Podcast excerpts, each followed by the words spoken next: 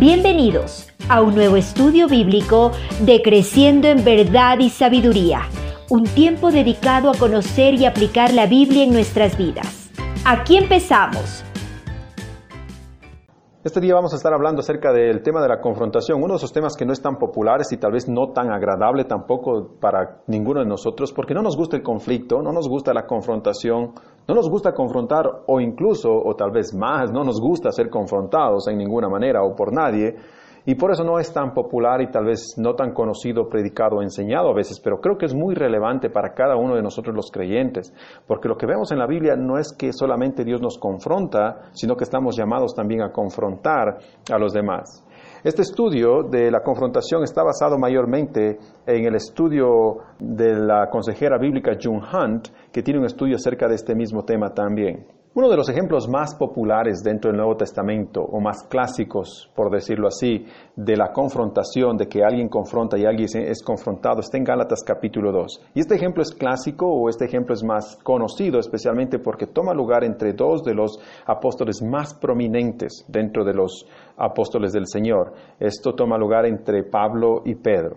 En este momento va a ser Pablo el que está confrontando y va a ser Pedro el confrontado. Pablo escribe lo siguiente en Gálatas capítulo 2, versículo 11 al 14. Pero cuando Pedro vino a Antioquía, le resistí cara a cara, porque era de condenar. Pues antes de que viniesen algunos de parte de Jacobo, comía con los gentiles.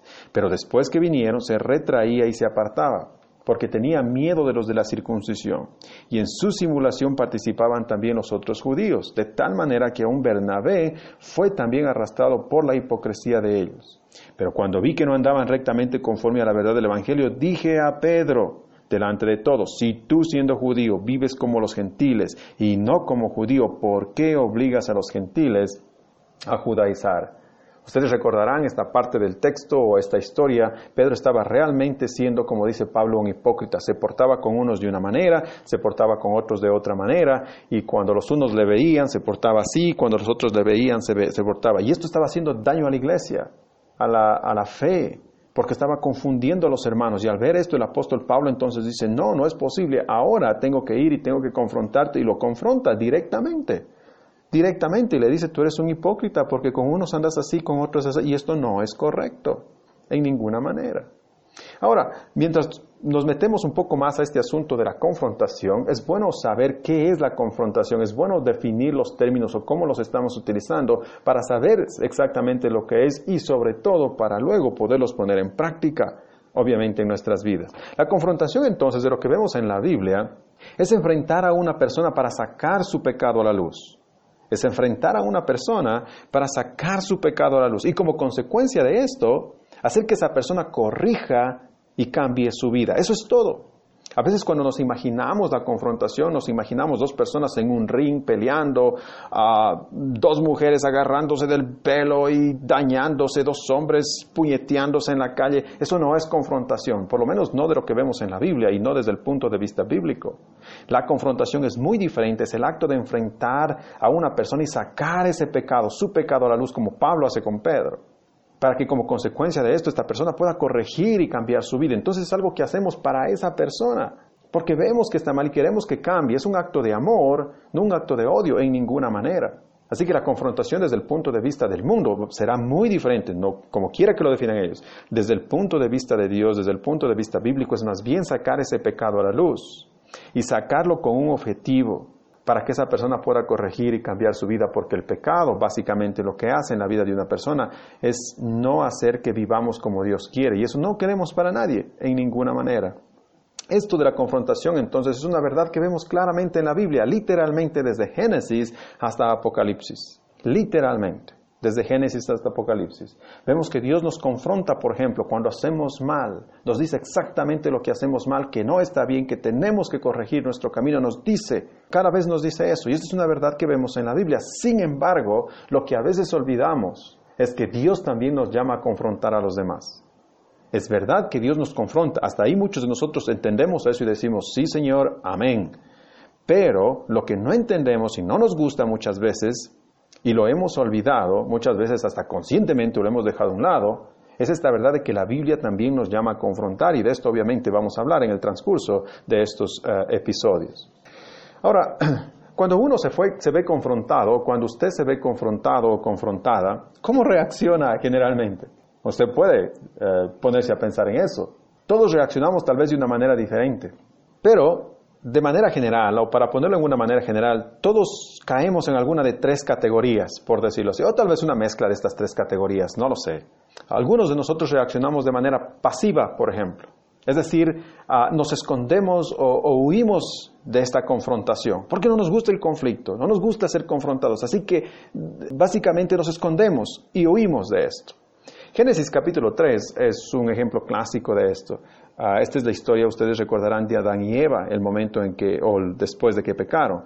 Génesis 3, versículos 8 al 10, dicen lo siguiente: y oyeron la voz de Jehová Dios que paseaba en el huerto al aire del día. Y el hombre y su mujer se escondieron de la presencia de Jehová Dios entre los árboles del huerto. Mas Jehová Dios llamó al hombre y le dijo: ¿dónde estás tú? Y él respondió: oí tu voz en el huerto y tuve miedo porque estaba desnudo y me escondí. Noten lo que hacen Adán y Eva. Ellos pecan, por supuesto, y Dios no puede dejar el pecado así. Lo que tiene que venir es venir y confrontar a estas personas. ¿Por qué? ¿Porque los odia? Por supuesto que no. ¿Porque quiere que se vayan al infierno? Por supuesto que no. Dios no quiere en ninguna manera este tipo de situación. Lo que Dios quiere es obviamente sacar el pecado a la luz y quiere que ellos recapaciten y cambien sus caminos. Y eso es lo que estábamos hablando acerca de la definición de confrontación. Eso es lo que es una confrontación. Entonces Dios viene, los confronta, pero la reacción de ellos es interesante. Lo que ellos hacen es huir y es esconderse. Y es muchas veces lo que nosotros hacemos. Huimos o nos escondemos, huimos hasta físicamente. Si es que alguien le debe dinero a alguien más y viene, o es al vecino, y el vecino viene y golpea la puerta y dice: hey, aquí está tu papi, ¿qué le dice usted a su hijo? ¿Qué le decimos, o qué le dicen algunos a sus hijos? No, dile que no estoy aquí. Quiere evitar ser confrontado acerca de ese dinero que usted debe, y eso no es correcto. Y así lo hacemos en muchos aspectos de nuestra vida. Muchos de nosotros huimos y nos escondemos del conflicto, de esa confrontación que sabemos nos va a venir o nos está viniendo. No es correcto, no está bien. Un niño, por ejemplo, es lo que hace, es ser infantil. Otra de las maneras en las que reaccionamos es de manera evasiva. Y esto generalmente es culpando a los demás. Evadimos nuestra responsabilidad y parte de eso es culpar a los demás, culpar a las circunstancias, culpar a los problemas, culpar a cualquier persona. Primera de Samuel, capítulo 13, versículos del 10 al 12, nos dan un ejemplo de esto. Esta es la interacción entre Saúl y Samuel. Ustedes recordarán, a Saúl no le estaba permitido presentar sacrificios o ofrecer sacrificios, solamente a Samuel, que era el profeta. Pero esto es lo que pasa en este momento. Y cuando Saúl acababa, dice el texto, y cuando Saúl acababa de ofrecer el holocausto, obviamente lo que él no se le permitía, he aquí Samuel que venía, y Saúl salió a recibirle para saludarle. Entonces Samuel dijo: ¿qué has hecho? Y Saúl respondió: porque vi que el pueblo se desertaba y que tú no venías dentro del plazo señalado y que los filisteos estaban reunidos en Migmas. Me dije: ahora descenderán los filisteos contra mí en Gilgal, y yo no he implorado el favor de Jehová. Me esforcé pues y ofrecí holocausto, dice Saúl. Ustedes recuerden otra vez que esto no le estaba permitido hacer a Saúl. Entonces viene el profeta Samuel y lo confronta y le dice: ¿por qué hiciste lo que no te está permitido hacer? Eso no está bien, no es correcto. ¿Y qué hace él? Él evade su culpabilidad.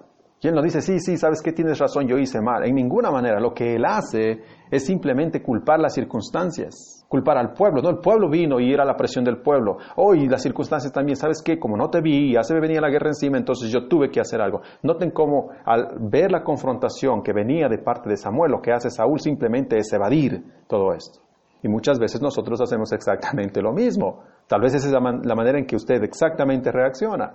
Cuando es confrontado por alguien, su padre, su madre, su esposo, su esposa, su pastor, su profesor, su colega de trabajo, su jefe, ¿qué es lo que hace? Muchas veces evadimos o, literalmente, como hablaba la manera anterior, simplemente nos escondemos o huimos de esa confrontación. La mayoría de nosotros caemos en alguno de estos aspectos. Y la última manera en que nosotros generalmente, o a muchos de nosotros, reaccionamos es de una manera más agresiva. Es decir, reaccionamos violentamente, ya sea con palabras, con acciones, y esto creo que no es algo nuevo. Todos hemos visto que cuando alguien es confrontado, simplemente decimos: ¡es fosforito! Y de una sola se levanta y comienza a, ya sea insultar, ya sea a pegar, ya sea cualquiera que sea la manera. Pero esta es la manera en la que esta persona reacciona de una manera agresiva a la confrontación. Y otra vez, no tiene que ser necesariamente físicamente, puede ser con palabras. Marcos capítulo 6, versículos 17-18, es un ejemplo clásico.